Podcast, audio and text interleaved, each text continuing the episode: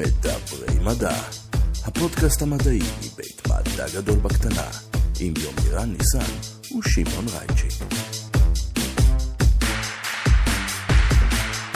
שלום וברוכים הבאים למדברים מדע, הפודקאסט הרשמי של מדע גדול בקטנה. לצידי האיש והאגדה התנכית יומירן ניסן. מה העניינים? ארן שמעון, אתה רואה, זה, זה זקן מיוחד, זקן לכבוד. זקן שמתאים למערה ולתקופה במדבר יהודה בתנאי לחות ספציפיים. בוא תציג את האורח שלנו להיום. אז האורח שלנו הוא אורח מאוד מיוחד עבורי, כי יש לנו בעצם שיתוף פעולה מקצועי ביחד. זה מורן נויהוף, שמגיע מהמעבדה של פרופסור רחבי באוניברסיטת תל אביב. הם פרסמו ממש לפני כמה ימים מחקר פורץ דרך שהגיע לשער של מגזין סל, שנחשב לאחד מהמגזינים המדעיים הנחשבים ביותר והיוקרתיים ביותר בעולם.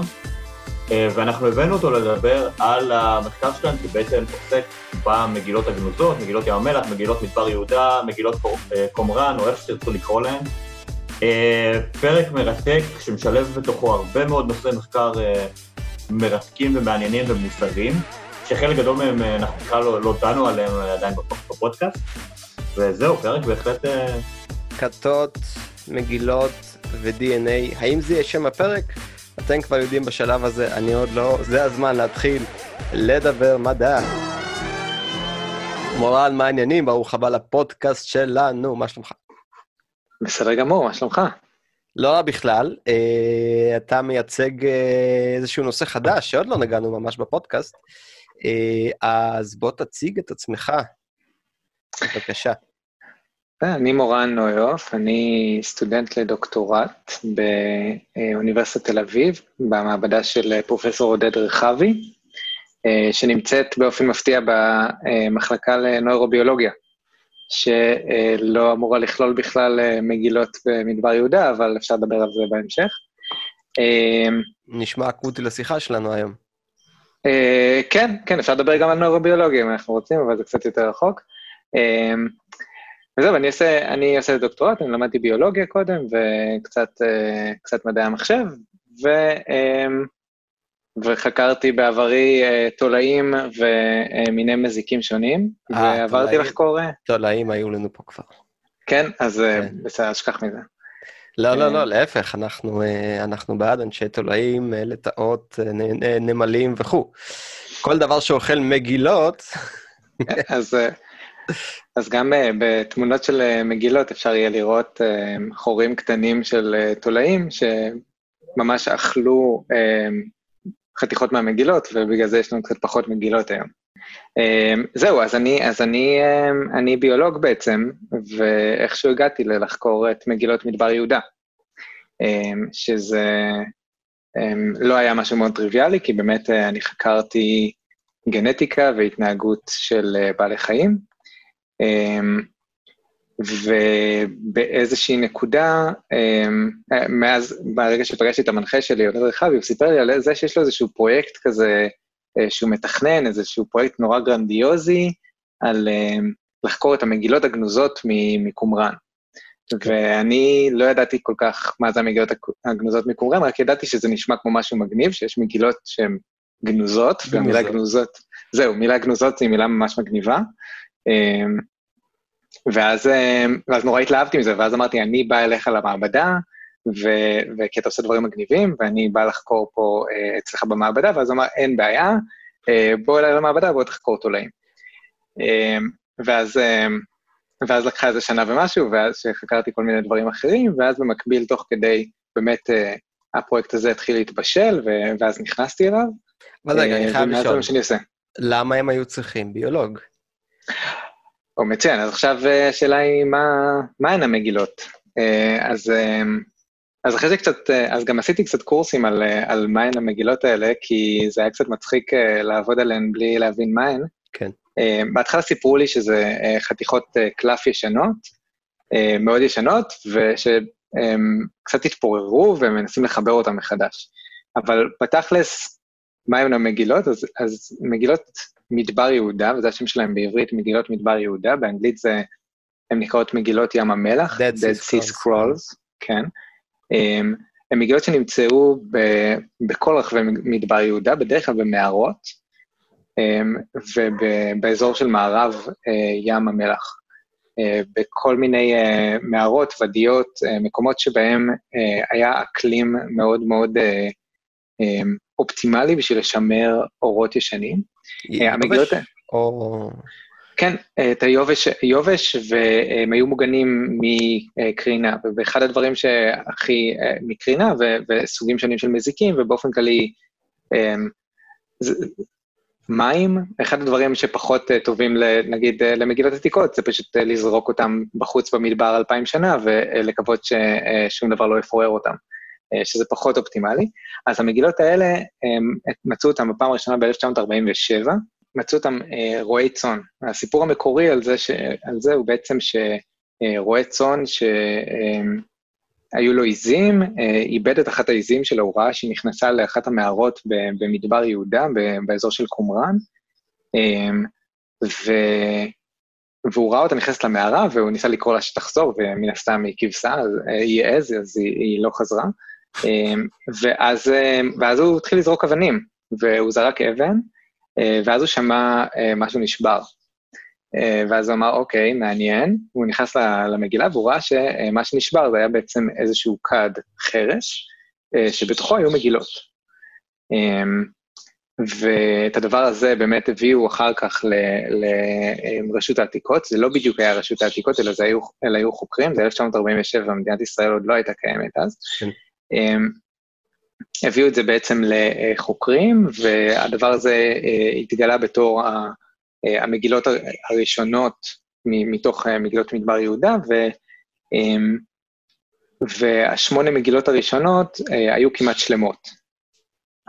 למערה הזו קראו מערה אחת, כי הראשונה שנמצאה, בקומראן, ואז מאותו רגע התחיל איזשהו מרוץ, גם להשיג את המגילות האלה, זאת אומרת, הייתה הבנה שהערך של המגילות שכבר נמצאו הולך מאוד לעלות, זה איזשהו צער ארכיאולוגי, לא היה בדיוק ברור ממתי הם, ומה הם, מה הם בדיוק מייצגות ומי כתב אותם, אבל זו הייתה הנקודה שבה הבינו ש, שיש פה איזה שהן עתיקות, והתחיל איזשהו מרוץ. אם אני זוכר נכון, גם היה מרוץ זיופים וסחר...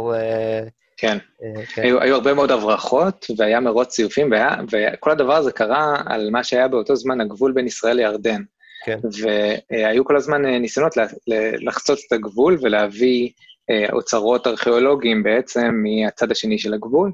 זאת אומרת, זה היה בדרך כלל, הרועי הצאן, הבדואים שחיו באזור אז, ניסו כל הזמן להביא, בלי קשר למאיפה הגבול, הם ניסו להביא את המגילות, כי הם כבר היו שוות כסף.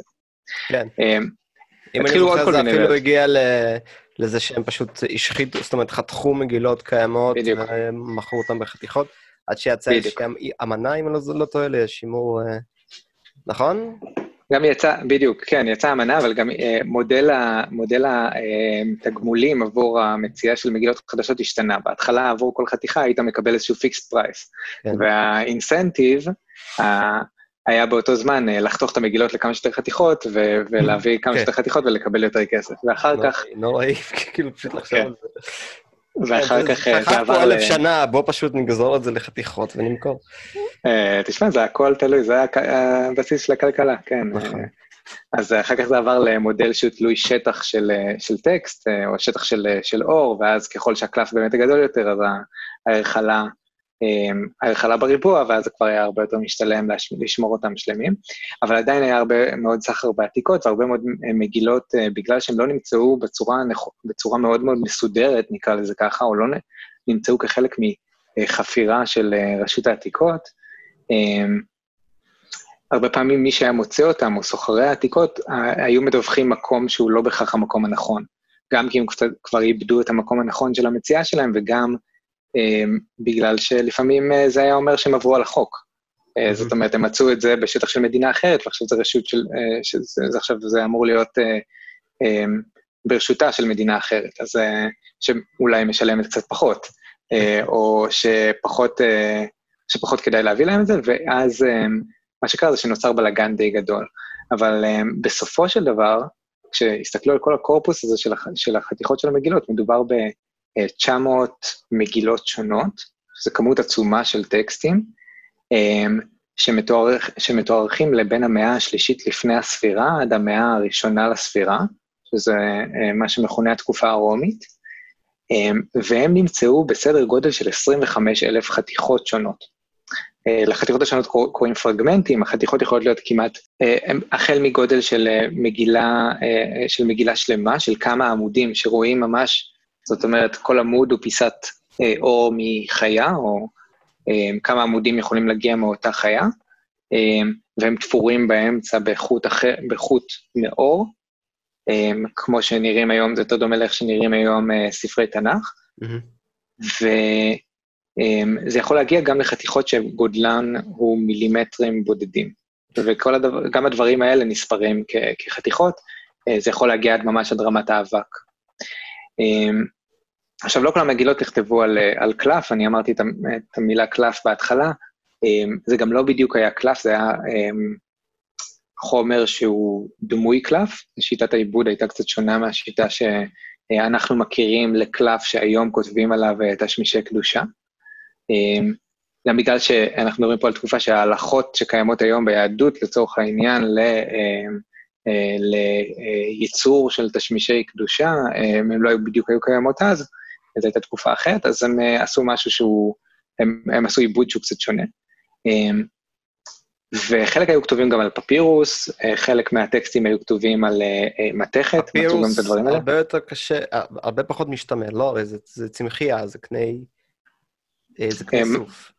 אני הבנתי שיש יש בידינו גם מגילות מפפירוס, גם הדברים האלה שרדו. מדהים. צריך לזכור אבל שגם התנאים במדבר, איפה שמצאו אותם, אז מצאו אותם בעצם בתנאים, אתה יודע, נקרא לזה במקרר של אז, כלומר, או בחדר מבוקר אקלים של אז, שלתוך העניין זה מערה, כלומר, קרינת השמש מופחתת, בתוך כלים כלשהם, זאת אומרת, הם מוגנים גם ממזיקים וגם מ... וגם מפגעי מזג האוויר, בתוך מערה במדבר שהאוויר שם אה, מאוד יבש ולא לח, אה, וזה המדבר הכי, הכי הרי יבש בארץ, כאילו, זה אחד היבשים בכללי. כן. זאת אומרת, מאוד מאוד יבש שם. רגע, אמרת כל... גם מתכת?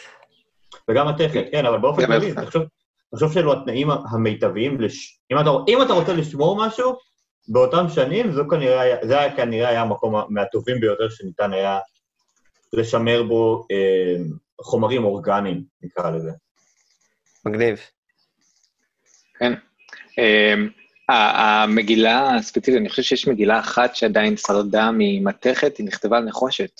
עם אה, נחושת, עם אה, בדיל, איכשהו יצרו את המתכת הזו, אני ממש לא מבין בזה, וזה בדיוק לא היה התחום שאנחנו חקרנו, אבל, אה, אבל גם דברים כאלה היו.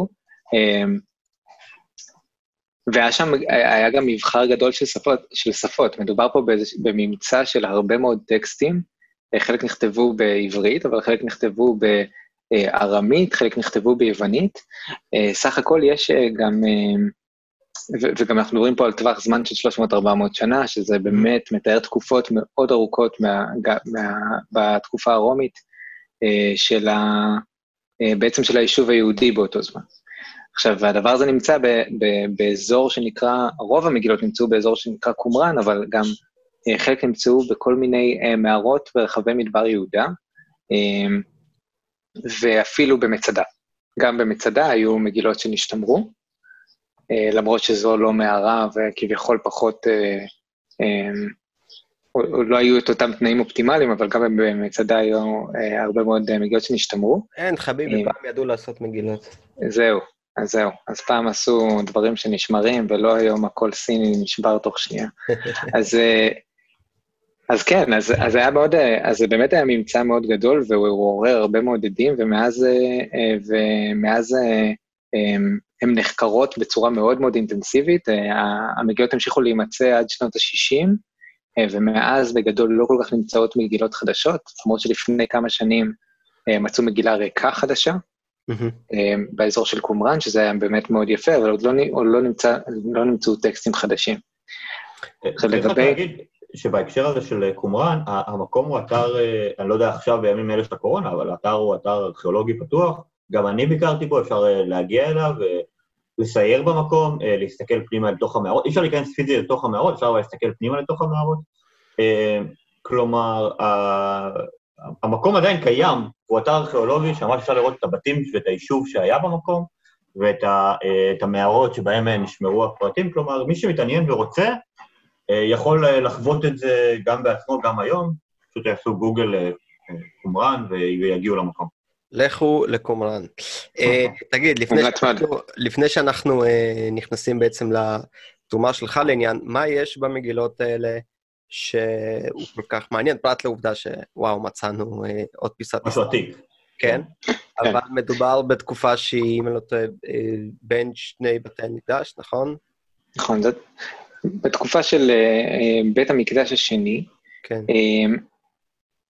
היו, המגילות האלה, מה שאולי הכי מעניין בהם, ומה שהכי תפס את הדמיון של, של הרבה מאוד חוקרים וגם הרבה מאוד אנשים, זה שהם נמצאו באמת באיזשהו חור במדבר. אז האזור הזה של מדבר יהודה היה באותה תקופה מקום מאוד מאוד קשה, גם לחיות בו וגם באופן כללי לעשות בו כל דבר.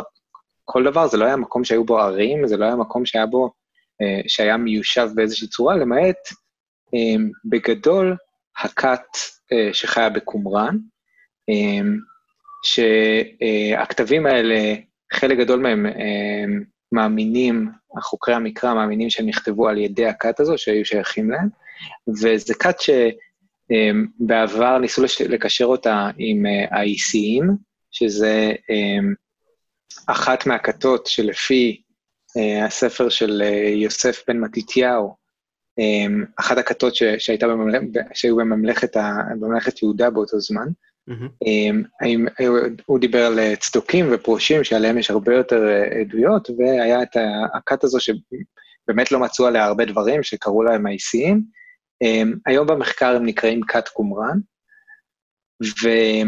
והכת הזו האמינה, לפחות לפי התוכן של המגילות, חלק מהמגילות הם כתבים ממש, כתבים פנימיים של הכת, חלק מהמגילות הם ספרי אה, תנ"ך, הם ממש, הם חלק מהספרים של התנ"ך שאנחנו מכירים היום, בנוסחים שהרבה פעמים הם מאוד מאוד דומים או, או זהים לגמרי, אה, וחלק מהם זה כתבים פנימיים של הכת, החל מהוראות, יש רשימת הוראות של איך להתנהג, אה, היו להם הרבה מאוד, אה, כמו כל כת קיקיונית אזוטרית, היו להם הרבה מאוד הוראות, של שהקפידו מאוד על דיני טהרה, איך אנחנו מפרידים את עצמנו מהשאר, אנחנו רוצים להיות טהורים, והם התעסקו בזה הרבה מאוד, היו להם היה שם דברים ברמה של אסור לצחוק בזמן ארוחה, ודברים בסגנון. יש דברים שהם מאוד, שאנחנו יכולים היום, מ, מ, כן, מההיכרותנו עם כתות היום, אנחנו יכולים להגיד שיש פה מאפיינים שהם לא שונים בהרבה מכתות אחרות, אבל היה להם באמת איזשהו מנהיג, שאנחנו מבינים, שהוא התווה, הוא פירש את התנ"ך, והוא התווה את הדרך, והם היו כת אפוקליפטית. הם כת שהאמינו שהולכת, שיום הדין קרב, הולכת לבוא מלחמת אור, מלחמת בני אור ובני חושך.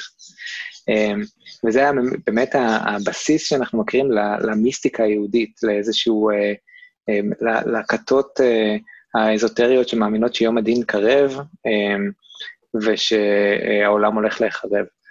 מוזכר משהו על זה שאחד הצדדים ירכב על הטלפים לקרב? לא שאני מכיר, אבל הטלפים עוד ישחקו פה תפקיד, אז טוב ש...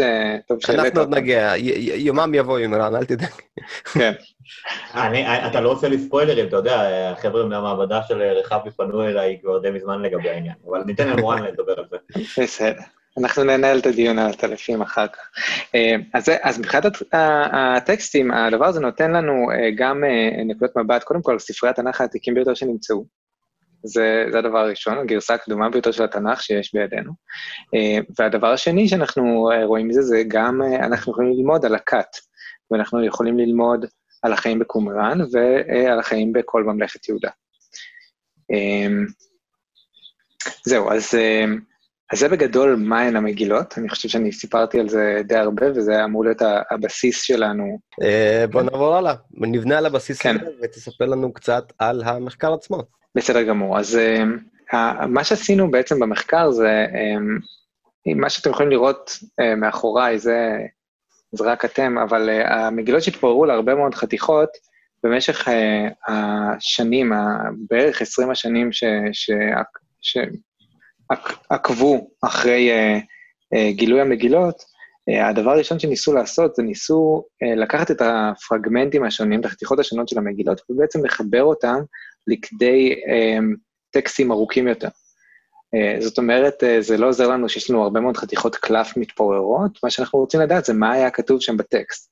אז בארכיאולוגיה עושים את זה כל הזמן, ומנסים לחבר קדים שהתפרקו כלי חרס ש... ש... שנשברו, מנסים לחבר אותם כמה שיותר, בצורה כמה שיותר דומה למקור, ולנסות ללמוד מזה על איך הם נראו ומה, ומה קרה באותה תקופה.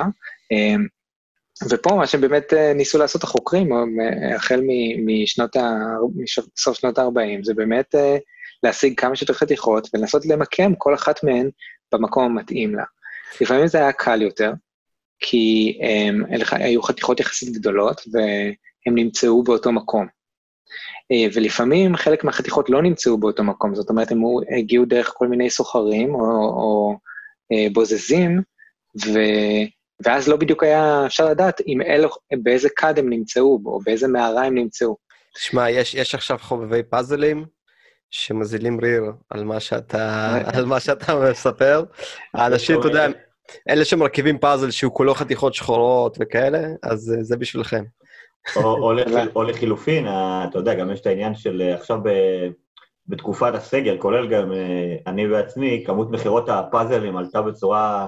מטורפת, כי כל כך הרבה אנשים לכודים בבית, רק מחפשים על לעשות... גם אצלנו בבית, התווסף פאזל חדש לאוסף. כן, בדיוק. שהוא לא נטפליקס, אז אתה יודע, תשלחו להם חתיכות, ויאללה, תתחילו לעבוד, חברים.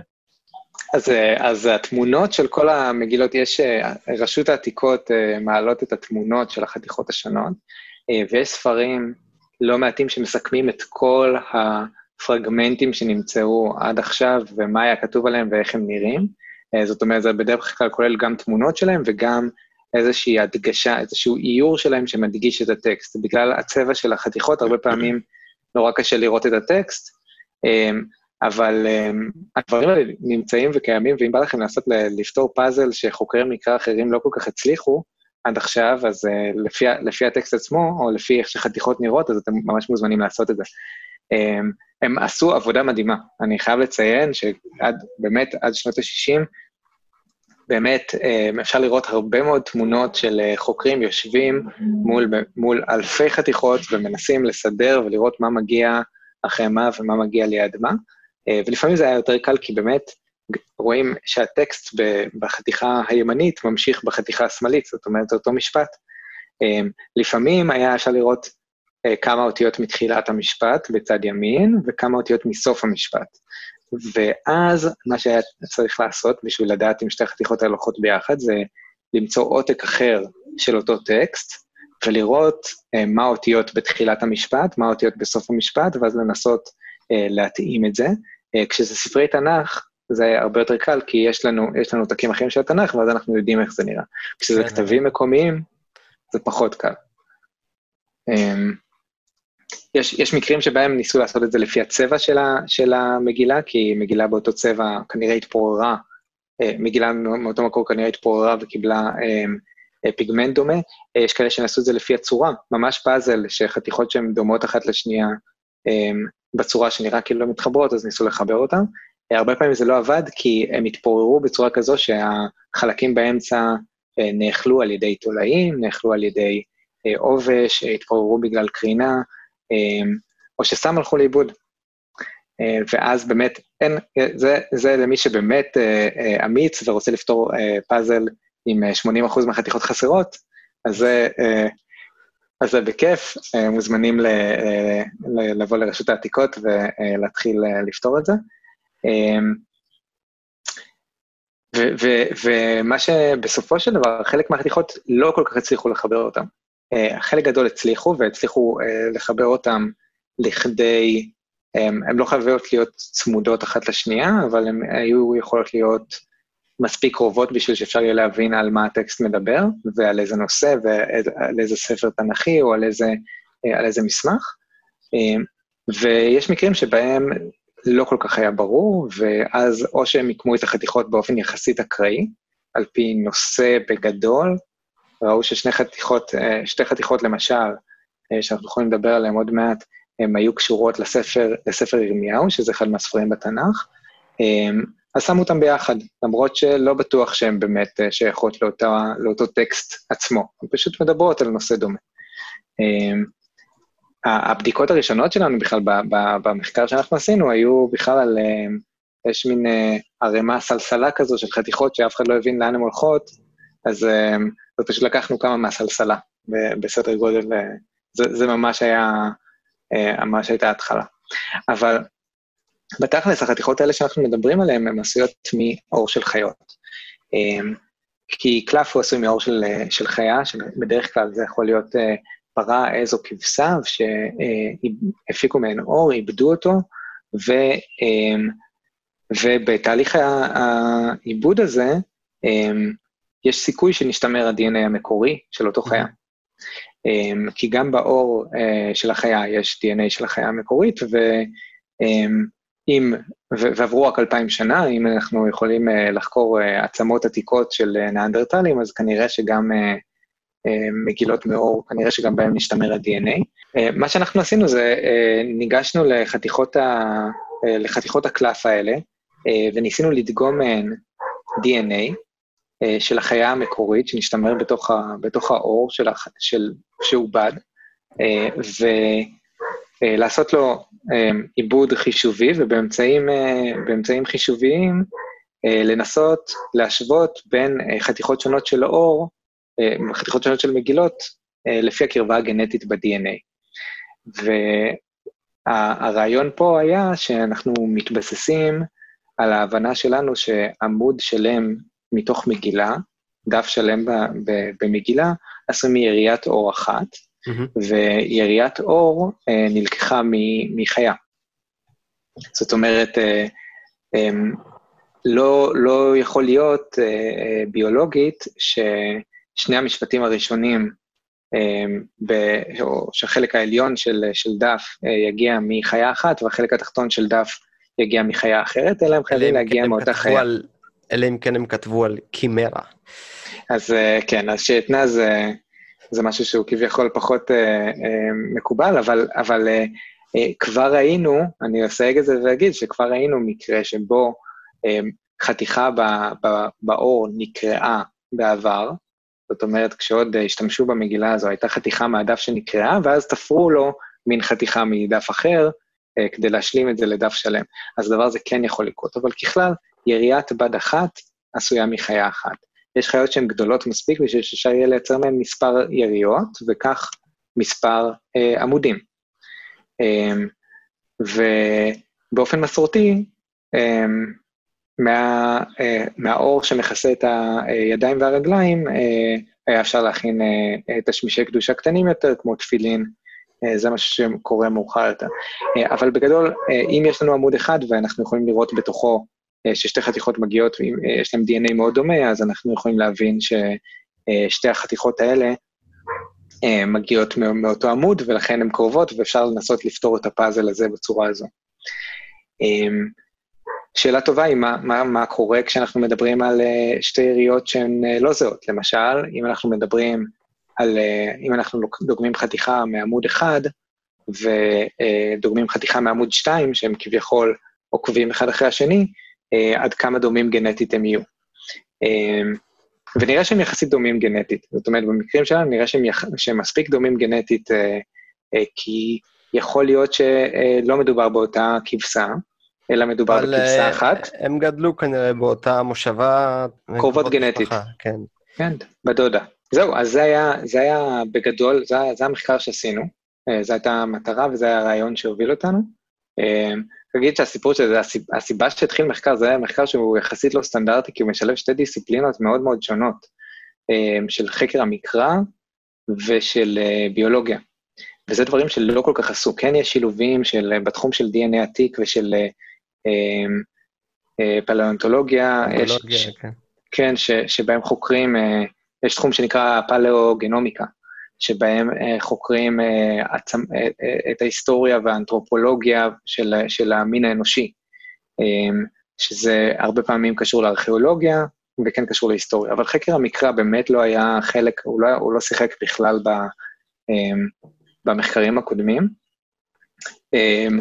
וזה זה בכלל איזשהו שיתוף פעולה שהתחיל עם פרופסור נועם מזרחי, מהמחלקה למחול לחקר המקרא באוניברסיטת תל אביב, שהוא חוקר המקרא ש, שליווה אותנו בכל התהליך הזה, ומה שבעצם עשינו, זה שהוא ועודד נפגשו, למעשה כשהם התחילו, ב, עודד רחבי, ראש, ראש המעבדה שלי ש, שיזם את המחקר, הם בעצם נפגשו באיזשהו אוטובוס ביום אוריינטציה של האוניברסיטה לחוקרים חדשים, והם התחילו לדבר על המחקר שלהם, ואז הם אמרו, היי, האם מישהו ניסה אי פעם לבדוק, לחבר את הפאזל הזה שאתה מנסה לפתור אותו ידנית לפי הטקסט, מישהו ניסה לעשות את זה לפי די אן איי. מזל שיש שם אוריינטציה. בדיוק. אז גם הדברים האלה יכולים לעזור, ושימו לב ליד מי אתם יושבים באוטובוס, בטיולים שנתיים. אני אגיד שהנושא הזה של הפקת די אן איי מהמגילות, אנחנו לא היינו הראשונים שחשבו על זה, ואנחנו לא הראשונים שעשו את זה. כבר בשנות ה-תשעים הפיקו די אן איי ממגילות, מכמה מגילות, וניסו לזהות את החיה שבה, שממנה עשו את המגילות האלה. מאוד חשוב לציין שהמרחק בטכנולוגיה שבה היה אפשר להשתמש בשנות ה-תשעים לבין הטכנולוגיה שיש לנו היום, הוא מאוד מאוד גדול. היום יש לנו טכנולוגיות של ריצוף עמוק, Deep Sequencing, שפעם לא היו קיימות, פעם היו קיימות טכנולוגיות של... של פי סי אר, שהם עדיין טכנולוגיות שהם, גם הן התקדמו, זה טכנולוגיות שמאפשרות לזהות רצף מסוים, או בעצם להגביר רצף מסוים מתוך הרצף הגנטי שהיה במגילות, בדרך כלל התמקדו ברצף של די אן איי מיטוכונדריאלי, וניסו לזהות איזה חיה זו. ו... השיטות היו מאוד לא רגישות, והם לא אפשרו באמת את ההרכבה של הפאזל שאנחנו מדברים עליו עכשיו, ואנחנו מן הסתם הסתמכנו גם על המחקר הזה, כשאנחנו ניגשנו לעבוד על המחקר שלנו. אז תגיד, אתם באים עם רעיון, אתם באים עם בשלות טכנולוגית, נותנים לכם סלסלה של חתיכות קלף, ואתם עושים את הניסויים הראשונים שלכם. ומה קורה? כן, אז הדגימות הראשונות, הנקודה, השאלה העיקרית שאנחנו באים להתמודד איתה, היא האם אנחנו יכולים להפיק די אן איי מהמגילות האלה. והסיבה לזה, אנחנו יודעים שכבר הפיקו בעבר די אן איי ממגילות עתיקות, אנחנו יודעים שהפיקו די אן איי מעצמות עתיקות, זאת אומרת, אנחנו יודעים שהטכנולוגיה קיימת בגדול, אבל אחת השאלות, שיש, אחת השאלות היא אם אנחנו יודעים לעשות את זה בסקייל, שמאפשר לנו להפיק מספיק די אן איי מחתיכה, בשביל שאפשר, בשביל שאפשר יהיה באמת לחקור אותה ברזולוציה הרבה יותר גבוהה ממה שהיא נחקרה עד עכשיו. תגיד, שאלה, כמה די אן איי, זאת אומרת, כמה די אן איי אנחנו יודעים שיש בכזה ממצא, גם אם אנחנו לא יודעים לחלץ אותו, לקרוא אותו, כמה די אן איי זה דבר עמיד? יש, יש תחום שלם בביולוגיה שנקרא, בגנומיקה שנקרא Ancient די אן איי, החקר של די אן איי עתיק. ל-די אן איי קורות הרבה מאוד תאונות במהלך, במהלך החיים שלו. אנחנו יודעים את זה גם על יצורים חיים. זאת אומרת, כל הזמן יש, כל הזמן יש תאונות שקורות ל-די אן איי, כל הזמן יש נזקים, כל הזמן יש... נזקים שקוראים בשכפול של די אן איי. ספר לי על זה, נשך אותי מנחה פודקאסט רדיו-אקטיבי פעם.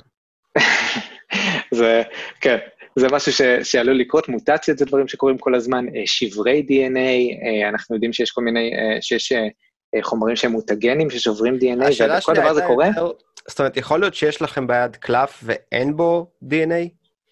כמובן, אחד הדברים העיקריים ש, שאנחנו היינו, שהתמודדנו איתם, או הדבר העיקרי שאנחנו התמודדנו איתו, זה הגודל של החתיכות שבכלל מותר לנו לקבל, וזה מחזיר אותנו טיפה אחורה. כשאני אמרתי סלסלה של, של חתיכות, זה למעשה מדובר היה בצלחת פטרי, שהיה בחתיכות קטנות של, קלף, של קלפים לא משויכים, אבל זה לא שבאמת נתנו לנו את החתיכה הקטנה של הקלף הלא משוייך. אנחנו עבדנו ושיתפנו פעולה עם רשות העתיקות, ויש עם החוקרות ברשות העתיקות, יש להם אחריות מאוד מאוד גדולה לשמר את ההיסטוריה, את האוצר הזה של מגילות מדבר יהודה. והם לא יכולות, רשות העתיקות לא יכולים פשוט לתת לנו, לקחת חתיכות ממגילה, לקרוא חתיכה קטנה ו... כמו שעשו בעבר, ופשוט לעשות עליה איזה, איזה, איזה ניסוי שאנחנו רוצים, אלא הדבר הזה מבוקר בצורה מאוד מאוד מאוד טובה. ובגלל שהביקורת הקפדנית הזו, החתיכות שהצלחנו לקבל, הן היו צריכות לעבור הרבה מאוד, היו הרבה מאוד דיונים על עד כמה אנחנו, עד כמה חשוב לדגום דווקא את החתיכה הזו ולא חתיכה אחרת, ומה החלק המינימלי שאפשר להוציא בשביל להוציא ממנו די אן איי. אז אנחנו מדברים פה על... בדרך כלל רוב הדגימות שאנחנו צריכנו לקבל, וזה אני חושב שזה היה עבודה מדהימה של רשות העתיקות, באיך שהם בכלל הצליחו לייצר לנו את הדגימות האלה, זה שפשוט המשמרים והמשמרות ברשות העתיקות, הרימו את הקלף מפרגמנט קטן, סובבו אותו ונגבו עם קיסם את הקלף מאחורה, ומה שנדבק זה קצת דומה לבדיקת קורונה, בעצם יש, קיבלנו אבק מה, מהמגילות, ולא יותר מזה. הגירוד הקטן הזה, זה מדובר פה בגרגרים, שזו דגימה שהיא בקושי מספיק טובה להוציא דגימה של די אן איי כיום, של די אן איי לא עתיק, של די אן איי מודרני, שלא חווה נזקים. ובגלל הדבר הזה, אז הכמות ה-די אן איי ההתחלתית שלנו הייתה מאוד מאוד קטנה. עכשיו, אני לא אומר שאם אנחנו, אם אנחנו ניקח חתיכה של סנטימטר על סנטימטר, או שלוש, שלוש על שלוש, לא יהיה לנו מספיק די אן איי בשביל לקבל את ה, בשביל לקבל את ה, את התוצאות פרמה הרבה יותר גבוהה, אבל במצב כזה אנחנו פשוט משמידים את ה-די אן איי הזה, כי תהליך ההפקה גורם נזק כימי לאור העתיק, והוא לא מאפשר לנו בכלל להחזיר אותו אחר כך. אז בסופו של דבר, ה-די אן איי שאנחנו כאן צריכים להוציא, הוא גם מחתיכות מאוד מאוד קטנות, אבל זה גם די אן איי שנגרם לו הרבה מאוד נזק במהלך הזמן, הוא גם מתפרק בגלל שהשנים עברו, אז הפירוק הזה גורם, זה פירוק כימי סטנדרטי של די אן איי שקורה, כאשר אין מנגנוני תיקון, כמו בגוף חי. בגוף חי, כל הזמן ה-די אן איי שמתפרק מתוקן, אז שם ה-די אן איי לא יכול להיות מתוקן יותר, כי אין אנזימים פעילים, וה-די אן איי ממשיך להתפרק. הוא, הוא גורם, נגרם לו נזק בעקבות קרינת יו וי, והנזקים האלה ממשיכים להצטבר עד שחלק מה-די אן איי באמת מתפורר, ואי אפשר, אי אפשר לדגום אותו. אז גם, אז בסופו של דבר, דגימות מאוד מאוד קטנות, כמויות די אן איי קטנות מאוד בהתחלה, ואז, וגם נגרם עליהם נזק מאוד גדול מהזמן שעבר, ולמעשה יש לנו חשד מאוד סביר, שהתהליך ההכנה של המגילות, זאת אומרת, תהליך העיבוד של האור שנעשה על ידי... מעבדי האורות העתיקים גם גרם לו מעט נזק. כן. אז, אז אלה היו אתגרים מאוד מאוד גדולים. חשוב לי רק לענות באמת במשפט על מה ששימון שאל, עד כמה די אן איי היא מולקולה יציבה. מבחינת, as far as, נקרא לזה, רצפים מולקולריים, בין אם זה חומצות גרעין, חומצות אמינו, או... זהו בעצם. אז as far as it goes, די אן איי הוא המולקולה היציבה ביותר.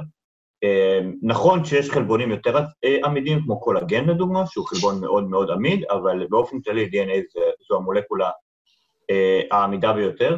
יש לה זמן מחצית חיים של בערך חמש מאות ועשרים שנה, בתנאים סטנדרטיים, שזה מאוד מאוד ארוך, כן? זה בעצם הזמן ש-חמישים אחוז מהחומר התפרק, אבל זה אומר שגם היא יכולה להחזיק הרבה הרבה הרבה יותר, עד שיש בעצם הרס מוחלט, וכמובן זה תלוי בתנאים, זאת אומרת, אם יהיה יותר תנאים של לחות, ויהיה לך הרבה יותר חיידקים ופטריות ודברים כאלה, אז הם יפרקו הרבה יותר די אן איי, זה יתפרק הרבה יותר מהר. תגיד, מבחינת... התנאים שהיו, זה מיטבי. מבחינת שלמות הריצוף, זאת אומרת, חוץ מזה שכמות החומר הקטנה, עד כמה ה... מידע נשמע, עוד כמה קל לשחזר מידע אמין מתוך כל כך מעט חומר. אז זה קשה. אז זה קשה, וזה קשה, וזה קשה לא רק לנו, זה קשה גם, ל... זה, זה קשה גם לאנשים שבאופן כללי שחוקרים די אן איי עתיק, אבל אצלנו באמת היה, היו כמויות מאוד מאוד קטנות של חומר, ומה שזה גרם, זה גרם לכיסוי מאוד נמוך של ה-די אן איי. היו שיטות שבהן ניסינו להיעזר כדי לבצע הגברה של מקטעים מסוימים של ה-די אן איי, אבל באופן כללי זה גרם לכיסוי של אתרים יחסית מאוד מאוד רחוקים ב-די אן איי. עכשיו, בגדול, במעבדה ש... שאני עובד בה, במעבדה של, רח... של רחבי, בדרך כלל חוקרים תולעים. תולעים יש גנום יחסית קטן, אנחנו מדברים פה על נמטודות, שזה... תולעים עם, עם גנום שאנחנו מדברים, שהוא ברמת ה... מיליוני בסיסים, ואצלנו, במקרה של המגילות, אנחנו מדברים פה על יונקים. וליונקים יש בדרך כלל די אן איי של מיליארדי בסיסים. והדבר הזה גורם לזה שרוב החלקים ב-די אן איי באמת לא מכוסים, אנחנו מדברים על זה שחלק גדול מהמקרים, מעל תשעים ו-תשעים וחמישה אחוז מה-די אן איי הוא לא מכוסה, חלק גדול מהמקרים גם תשעים ותשע ו- וכמעט מאה אחוז מה-די אן איי הוא לא מכוסה, ויש לנו מעט מאוד אתרים מכוסים, ואיתם צריך, צריך לנסות להשוות גם את החלקים המאוד מאוד קטנים האלה, להפיק כמה שיותר מידע מזה. אז אני, אני אציין שהאתגר השלישי, חוץ מהכמויות הקטנות של הדאטה וה, והנזקים שנגרמו ל-די אן איי, אז uh, הזיהום שהמגילות, שהזיהום הגנטי או הזיהום של, של די אן איי זר שנמצא במגילות היה, היה בכמויות עצומות.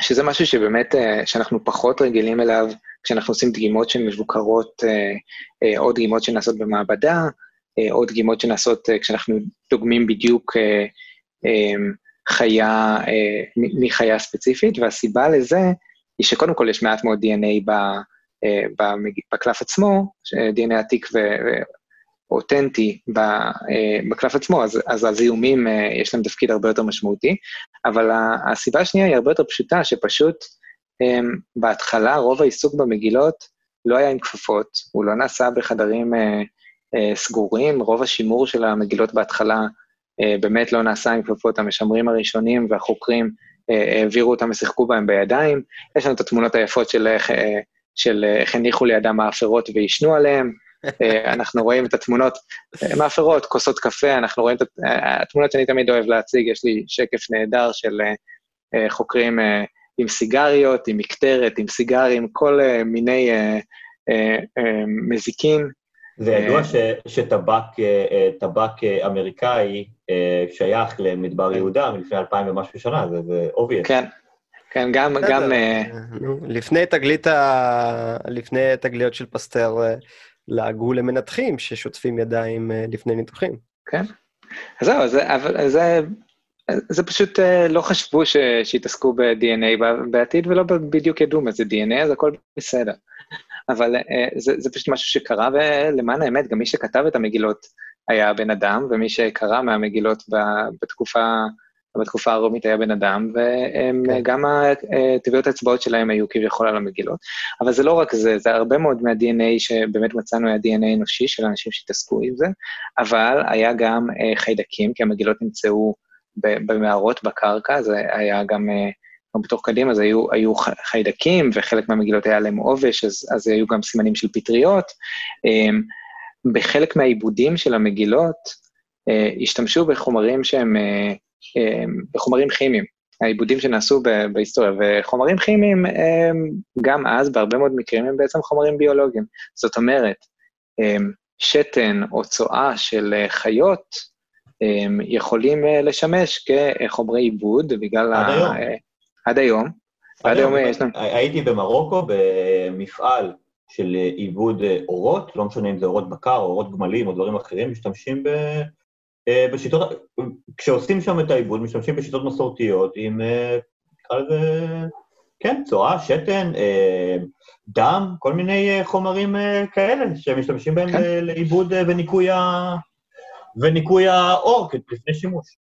זה, זה מאוד נוח, וזה, זה, זה חומרים שהם לא, לא כל כך מתקלים, כן, הם, הם, הם זמינים, יש, הם, לא צריך לסחור בהם, אלא אפשר לאסוף אותם, והדברים האלה מאוד נחמדים. עכשיו, לי היה נורא קל, אה, בשביל אה, הזיהוי האופטימלי של ה-די אן איי, היה לי נורא קל, אם בעיבוד של עז היו משתמשים בשתן של עז, אבל אה, זה פחות מה שקרה, כי פחות היה אכפת להם מאיזה חיה לקחו את הדברים האלה, ואני לא יודע אם אה, אי פעם נכתב אה, באיזושהי נקודה בתורה, אה, לא תאבד מגילה עם אה, שתן אה, עם אימה, אז... אה, אז כנראה שזה, כנראה שזה פחות הפריע להם, אז יש לנו גם, גם די אן איי של חיות זרות, ואולי אחד הדברים שהבטחתי שנגיע אליהם, זה גם ה-די אן איי של הטלפים, שחיו במערות קומראן, עדיין, לדעתי, משגשגים שם, למרות העבר. והם כתבו חלק מהמגילות? ויכול להיות, יכול להיות. הם בעיקר עסוקים בלעשות קקי בכל מקום. והם... תרחו לעשות קקי סביב כל המגילות ו... קקי זה חומצי, לא? של הטלפים. אז יכול להיות שזה גם אחד מהגורמים שגרמו לפירוק של המגילות, כן. ריקוד של זרחן מאוד גבוה. כן? לא, בגלל הריקוד של הזרחן משתמשים, הגבוה, משתמשים באמוניה, זה ריקוד גבוה, אגב, אמוניה היא בסיסית, אם אני זוכר נכון, אבל הם משתמשים בצואה של הטלפים, גואנו, תלפי חרקים ספציפית כחומר דישון, ששווה הרבה מאוד כסף בכמויות גדולות. ואם אני זוכר, זוכר נכון, במערות קומראן יש יזנובים, שני הסוגים, גדול וקטן. אפשר לשאול את רנה מיכאל, הוא יודע יותר טוב, אבל אלו המיני התלפים. והבעיה עם המין הזה, אגב, זה חלק מהמחקר שאני עכשיו מריץ, זו העובדה שאין לנו את הגנום המלא של המינים האלה. וזה נורא, נורא, נורא, נורא בעייתי, כשאתה מריץ די אן איי לא מוכר במאגר הנתונים שלך, וזה יוצא בלנק, כי הוא פשוט לא נמצא שם. זה נורא בעייתי. כן. אז פרות ועיזים יש לנו במאגרים, אבל אף אחד עדיין לא עשה את המינים של היזנוב בארץ, אף אחד לא ריצף אותם, זה הרבה כסף. זה גם... כן. אוקיי, אז יש לכם חלקי די אן איי, המון דברים לא קשורים, הכל רע מרע, צלחות פטרי עם אבק מגועד עליהם, איך אתם יודעים להתאים אם זה שייך לעמוד א' או ב'? אז זהו, רק תן לי שנייה, עד עכשיו כאילו דיברנו על בעצם, בואו נעשה איזושהי, נקרא לזה עצירה מתודית, דיברנו על ההיסטוריה ולמה זה מעניין, ולמה מאמר כזה מגיע בעצם לשער של אחד המגזינים המדעיים החשובים בעולם. דיברנו על האתגרים הביולוגיים, עכשיו אנחנו מגיעים לחלק שלך, שימון, שאתה אוהב, זה החלק החישובי, אה, מדעי המחשב, ביואינפורמטיקה, איך בעצם מלמדים את המחשב, או מה גורמים למחשב לעשות, כדי לקבל את התוצאה המדעית המדויקת ביותר. מורן, מכאן... אני, אני, אני לא יודע עד כמה לעומק אני אכנס לזה, אבל שנייה, אני רוצה דבר אחד צעד אחורה, אני חושב ש... אה, אני חושב שיש פה טיפה חוסר דיוק, אני הזכרתי את הצלחת פטרי עם, ה, עם האבק, ובכל זאת אגיד מה כן דגמנו, ועם איזה חתיכות אנחנו מדברים, עובדים עליהם, ומה היו בעצם הדגימות במחקר הזה, כדי שנבין שזה לא סתם שאריות מהצדדים. היה לנו עשרים ושש, דגמנו עשרים ושש פרגמנטים ממגילות, וגם שמונה ממצאים עתיקים שעשויים מאורות, שאנחנו קראנו לזה leather artifacts, שזה סנדלים עתיקים, אה, הכל בערך מאותה תקופה, אה, פיסות בגד ונודות מים, שזה סיפור אה, מאוד מעניין, ואני, ואני תכף ארחיב עליו, אה, ובנוסף, כדי לדעת, אה, כדי להיות מסוגלים, אה, אה, בשביל שיהיו לנו קצת ביקורות, וכדי לדעת אם השיטות שלנו עובדות גם על חומר חדש, אה, אנחנו אה, דגמנו גם ארבע מגילות חדשות, שהוכנו עבור רשות העתיקות, בשביל אה, המחקרים של רשות העתיקות, על ידי ממש סופר סתם. הם הוכנו בשיטות שהיום מכינים קלף מבחינת באופן שבו עושים תשמישי קדושה, אז הם הוכנו בשיטות דומות, וגם דגמנו ארבע כאלה מחיות שונות, וזה היה איזשהו סוג של ביקורת, וגם רצינו לדעת איך זה נראה ביחס לשאר התוצאות. אז באמת, אז באמת מהנקודה הזו, אחרי שאנחנו עשינו, שהפקנו את ה-די אן איי, וזה, הפקת ה-די אן איי, אני, אני כן אגיד שהיא התבצעה במעבדה של מעבדת Ancient די אן איי, באופסלה בשוודיה. שם יש, אנחנו יש לנו שיתוף פעולה עם המעבדה של מתיאס יעקובסון, ושזו מעבדה שעובדת בדרך כלל על די אן איי עתיק אנושי. ושם בשביל לעשות את הדבר הזה היה צריך להעביר את הדגימות שלנו של המגילות לשוודיה, ולעשות, לעבוד בחדר נקי, שזה אומר עם כל המסכות, עם, עם מסכות, עם חליפות, שבעצם לא נזהם את הדגימות בעוד זיהום, כי אין יותר דגימות. זאת אומרת, פה צריך להיזהר הרבה יותר, כי אי אפשר לשחזר את הדגימות האלה. אז זה משהו שנעשה על ידי דוקטור סרית אנווה, מה, מהמעבדה של רחבי, וה-די אן איי הופק בכל מיני שיטות. אחד, אחד הדברים העיקריים שהיה צריך לעשות זה לקחת, לנסות הרבה מאוד שיטות להפקת די אן איי, כדי להפיק את המקסימום די אן איי מאורות עתיקים וממגילות. שיטות הכוונה... אמבטיות כימיקלים שונות ש... בדיוק, בדיוק, פרוטוקולים שונים שהם נועדו להשאיר, לנסות להפיק כמה שיותר די אן איי מכל חלק של המגילה. נעשו לא מעט ניסויים בשביל למצוא את השיטה האופטימלית, גם בהתבסס על מחקרים קודמים וגם באיזשהו סוג של, של אדפטציה של המחקרים הקודמים לדאטה הנוכחי, לחומר הנוכחי.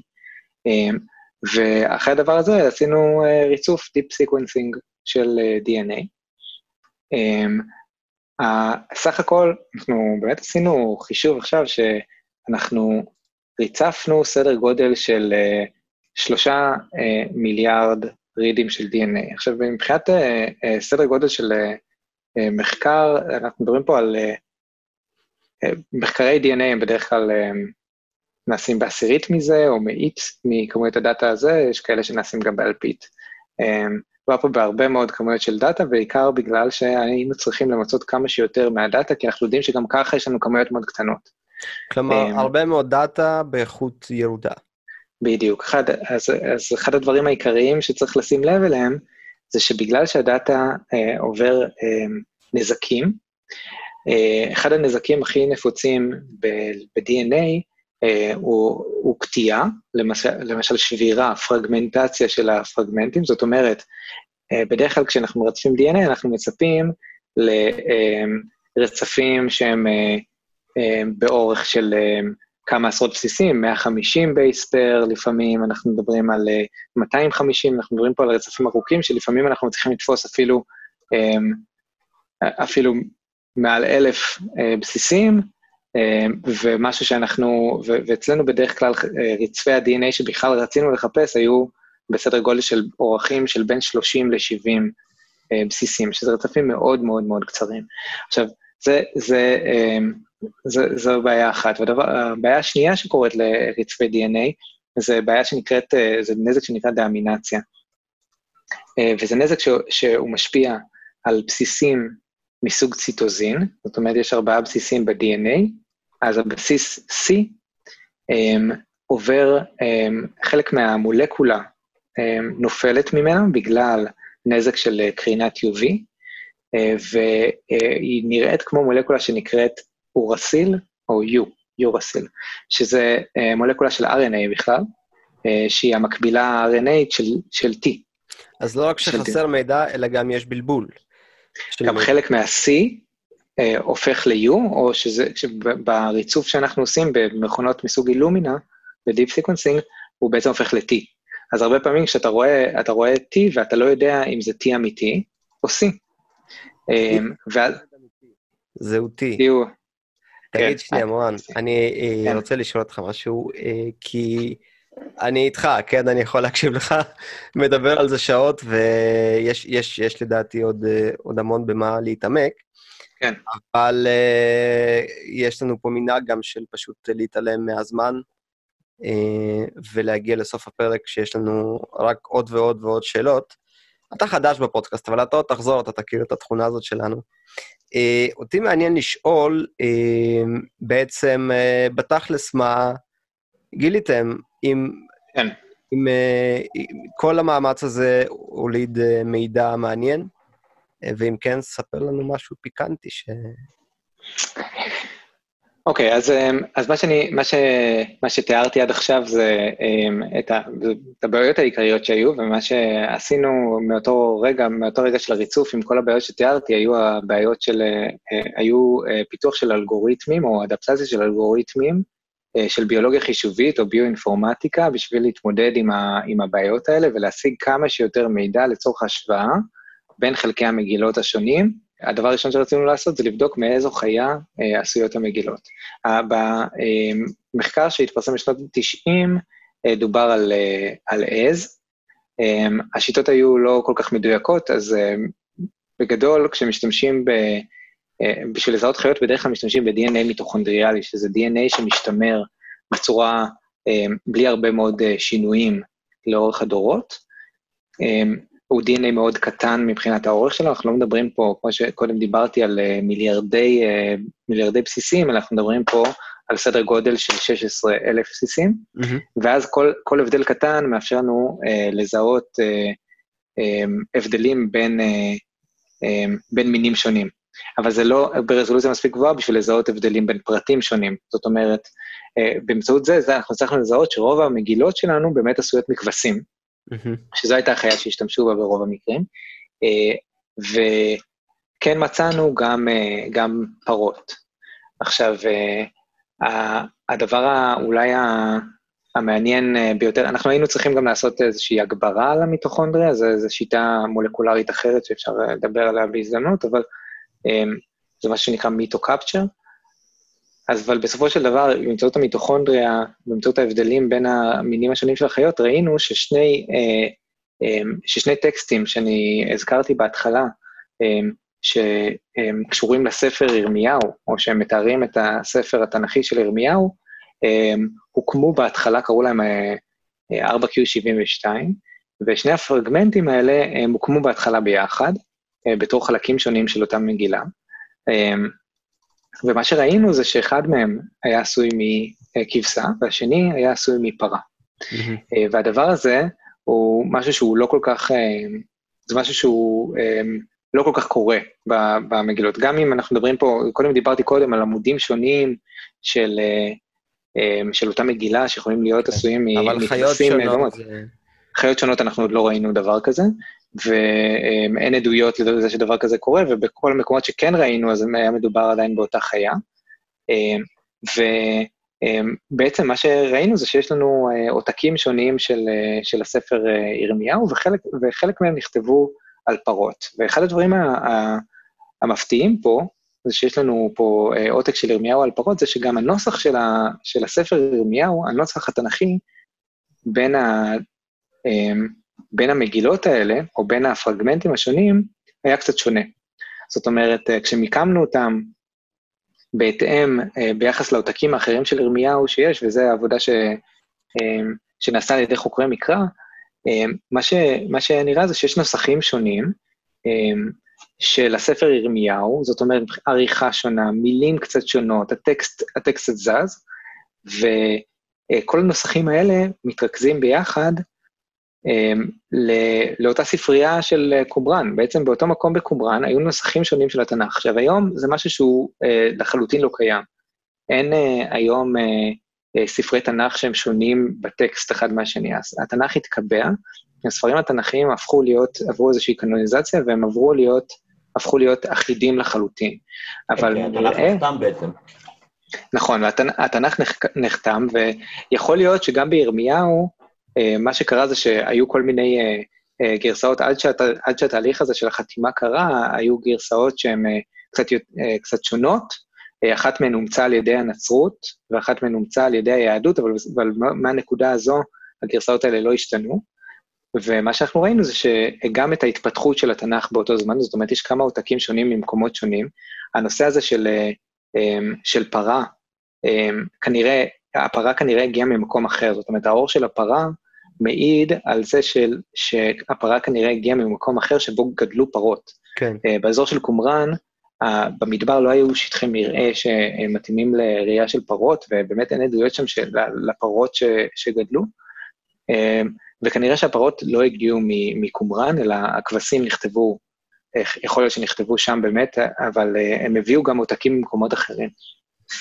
ואז מה שנראה זה שפעם באמת בקומראן, באתר, באתר של קומראן, הטקסט היה הרבה פחות חשוב, והיה איזשהו פלורליזם. היה אפשר, הנוסחים היו הרבה פחות חשובים, אבל מה שמשנה באמת, מה שכנראה באמת שינה להם, זה המהות של הטקסט.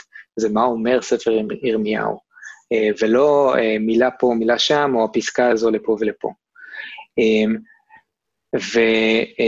וזה אנחנו משהו שאנחנו מכנים אותו פלורליזם טקסטואלי, שזה, שזה גם משהו שהוא מעניין.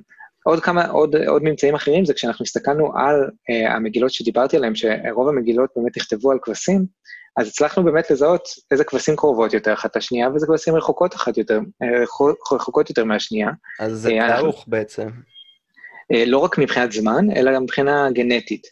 אחד הדברים שגילינו זה שהמגילות שהם נכתבו בקומראן, או שהם, יש להם מאפיינים טקסטואליים שמתאימים לטקסטים של קומראן, זאת אומרת, גם מבחינת הכתיב, וגם מבחינת איזשהו פונט, וגם מבחינת מאפיינים של איך כתבו כל מילה, הרי כתיב חסר או כתיב מלא, המגילות האלה שהן דומות גם מבחינת הטקסט, הן דומות גם גנטית. ולעומת זאת, מגילות שנכתבו במקומות אחרים, או בתקופות אחרות, הן הרבה פעמים שונות גנטית. אז הדבר הזה באמת, האפיון הזה הטקסטואלי שחופף לאפיון הגנטי, זה היה באמת מאוד נחמד. עוד משהו שאפשר היה לראות למשל, זה ש... למגילות שנמצאו במצדה, היה מקור אימאי שונה מהמגילות שנמצאו בקומראן, זאת אומרת, יכול להיות שהם הגיעו בכלל מעדר אחר, יכול להיות שהם הגיעו בכלל מאתר אחר, ממקום אחר, אז הדברים האלה, גם האתרים שבהם נמצאו המגילות, הם חופפים והרבה מאוד, בצורה משמעותית מאוד לגנטיקה. היה מקום שבו באמת קיבלנו מגילות ש... ששויכו לאתר של קומראן, ולא התאימו גנטית לקומראן. מגילות שהם סומנו באמצעות הסימון של קומראן, והם לא התאימו לקומראן, ואנחנו ניסינו להבין מתוך התוצאות שלנו, איך יכול להיות שפתאום קומראן מתחיל להתפצל, ואז נאמר לנו בעצם שהמגילות האלה, הם לא נחפרו בצורה מסודרת. המגילות האלה הגיעו דרך סוחרי עתיקות, ונאמר כנראה שהם שייכו לקומראן, אבל בדיוק כמו הסיפור שסיפרתי בהתחלה, הם, הם כנראה לא באמת הגיעו מקומראן, וגם לפי המאפיינים הטקסטואליים שלהם, אחר כך שדיברנו על זה עוד, נראה שהם בעצם מתאימים לאתרים אחרים לגמרי, וכנראה שהמגילות האלה נמצאו באתר, באתר אחר, ואז הגנטיקה באמת מראה לנו ש... אי אפשר, אפשר לעבוד עלינו, אמנם, זאת אומרת, אפשר לעבוד על, על חוקרים... ולהגיד שמגילה אחת הגיעה מפה ומגילה אחת הגיעה ממקור שקרי, אבל קצת קשה יותר לרמות את הגנטיקה. יכול להיות שבעבר, בעבר, מי שסוחרי העתיקות יכלו להגיד שהם מצאו את, ה, את המקטעים האלה, את המגילות האלה במקומות מסוימים, ובעצם לרמות, אבל עם ה-די אן איי הרבה יותר קשה לרמות. ו... וזהו, ואלה בגדול הממצאים העיקריים, כנראה שיש עוד הרבה מאוד, זה מאמר מאוד ארוך, ויש עוד הרבה מאוד ממצאים שלא פירטנו פה, ויש שיטות שפיתחנו, אני מבין שאני התרגשתי מאוד ודיברתי על הרבה מאוד דברים. אתה לא הראשון, אתה לא האחרון.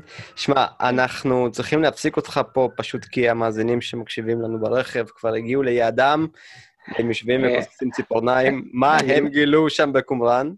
אני, אני מאוד אשמח רק לתת כמה תודות לפני שאנחנו מסיימים. תמיד חשוב. אז אני רוצה להודות אה, אה, לצוות אה, שעבד איתי על זה, אה, הצוות מהמעבדה של פרופסור עודד רחבי באוניברסיטת תל אביב, אה, דוקטור סרית אנווה שהייתה אחראית על רוב העבודה של הביולוגיה המולקולרית, אה, דוקטור אילה גינגולד ואור סגי, אה, לפרופסור נועם מזרחי מהחוג לחקר המקרא באוניברסיטת תל אביב, שעשה איתנו את כל העבודה, לפרופסור דורותי אושון, מה, מבית הספר לזואולוגיה באוניברסיטת תל אביב, שעזרה לנו רבות. המעבדה של פרופסור מתיאס יעקובסון היו שותפים שלנו בש, בשוודיה, המעבדה של קריס מייסון מקורנל בארצות הברית, ורשות העתיקות שבעצם אפשרו לנו את הגישה לכל המגילות האלה, ועבדו איתנו באופן די צמוד על... על לפרש את הממצאים שלנו. אנחנו רוצים להצטרף לרשימת התודות הזאת, על העבודה הנפלאה והמרתקת שכל האנשים האלה שותפים לה, אנחנו רוצים להודות כמובן לך, על פרק קצת שונה, זאת אומרת, גם מאוד נוגע להיסטוריה שלנו, כאן בארץ, וגם מדע מרתק, שידרוש פרק המשך. יש לנו עכשיו מנהג מגונה כזה של להזמין אורחים ליותר מפרק אחד, אז המון תודה על סיפור מרתק ומעורר השראה, יומירן, תודה לך. תודה שמעון, ואני רוצה רק להוסיף באמת איזשהו משפט לסיום. המחקר הזה הוא מרתק כי נעשה בו הרבה דברים שבמדע אנחנו קוראים להם להמציא את הגלגל, למה אני מתכוון? רוב מה שקורה בעולם המדע היום, זה בעצם לקחת שיטות מאנשים שונים, לעשות בהם איזה שהן התאמות ספציפיות למערכת שלך, ולהוציא מאמרים חדשים יותר או חדשים פחות, על דברים שונים. מה שהם עשו פה, הם בעצם הלכו לכיוון שהוא נורא נורא מיוחד. דבר שהם הלכו לעולם הארכיאולוגיה, ועולם הפקת די אן איי עתיק. הם היו צריכים לעשות הרבה מאוד מודיפיקציות לשיטות, לשיטות כאילו שלא רגילים כל כך לעבוד איתם ביום יום, ולעשות איתם הרבה מאוד התאמות לעולם, אה, למה שהם היו צריכים. הם היו צריכים להשתמש בטכניקות אה, ריצוף ופענוח די אן איי, שהן לא הכי נגישות, עם הרבה מאוד דאטה, הרבה מאוד בלגן, וכמובן זה יצר פה איזשהו סיפור היסטורי נורא נורא מרתק. אני רק אגיד שבאופן כללי מגילות קורמורן מרגשות הרבה מאוד אנשים, כי גם יש הרבה מאוד הילה סביבם של זיופים, של ניסיון למכור, של ניסיון להגיד שמצאתי עוד, ויש איתם הרבה מאוד בלגנים. כמובן גם יש את הקטע הזה ההיסטורי רגשי שלנו, של הישראלים פה, וכמובן גרסאות שונות ומוספות, מוזרות של התנ"ך, ויש לנו הרבה מה ללמוד על אורח החיים שם מצד אחד, ועל ההיסטוריה המקראית מצד שני. מורן, תודה רבה לך שהגעת לדבר על המחקר הבאמת מדהים הזה. אני שומע עליו כבר שלוש שנים פלוס מינוס, וסוף סוף הוא מפורסם. תודה רבה לכם, אני אשמח עם... תקראו גם, יש כתבות, לא, יש לא מעט כתבות גם על המאמר הזה, אני אשמח גם להוסיף לינקים. אז אנחנו נוסיף לינקים לפוסט השבועי שלנו בעמוד, בעמוד הפודקאסט, אותו עמוד בדיוק שבו אתם יכולים לשאול את כל השאלות שלכם, למורן, לכל אחד מהאורחים, אלי יומירן, אליי, כאילו מישהו יכתוב אלינו אי פעם. אני לא יודע על מה אתה מדבר, אני מקבל הרבה מאוד הודעות. אנחנו משתמע איתכם. כרגיל, גם בשבוע הבא עם עוד מדע, כי זה הזמן לדבר עליו, זה, זה מה שאנחנו עושים פה. תשמעו על עצמכם, עד הפעם הבאה, ביי.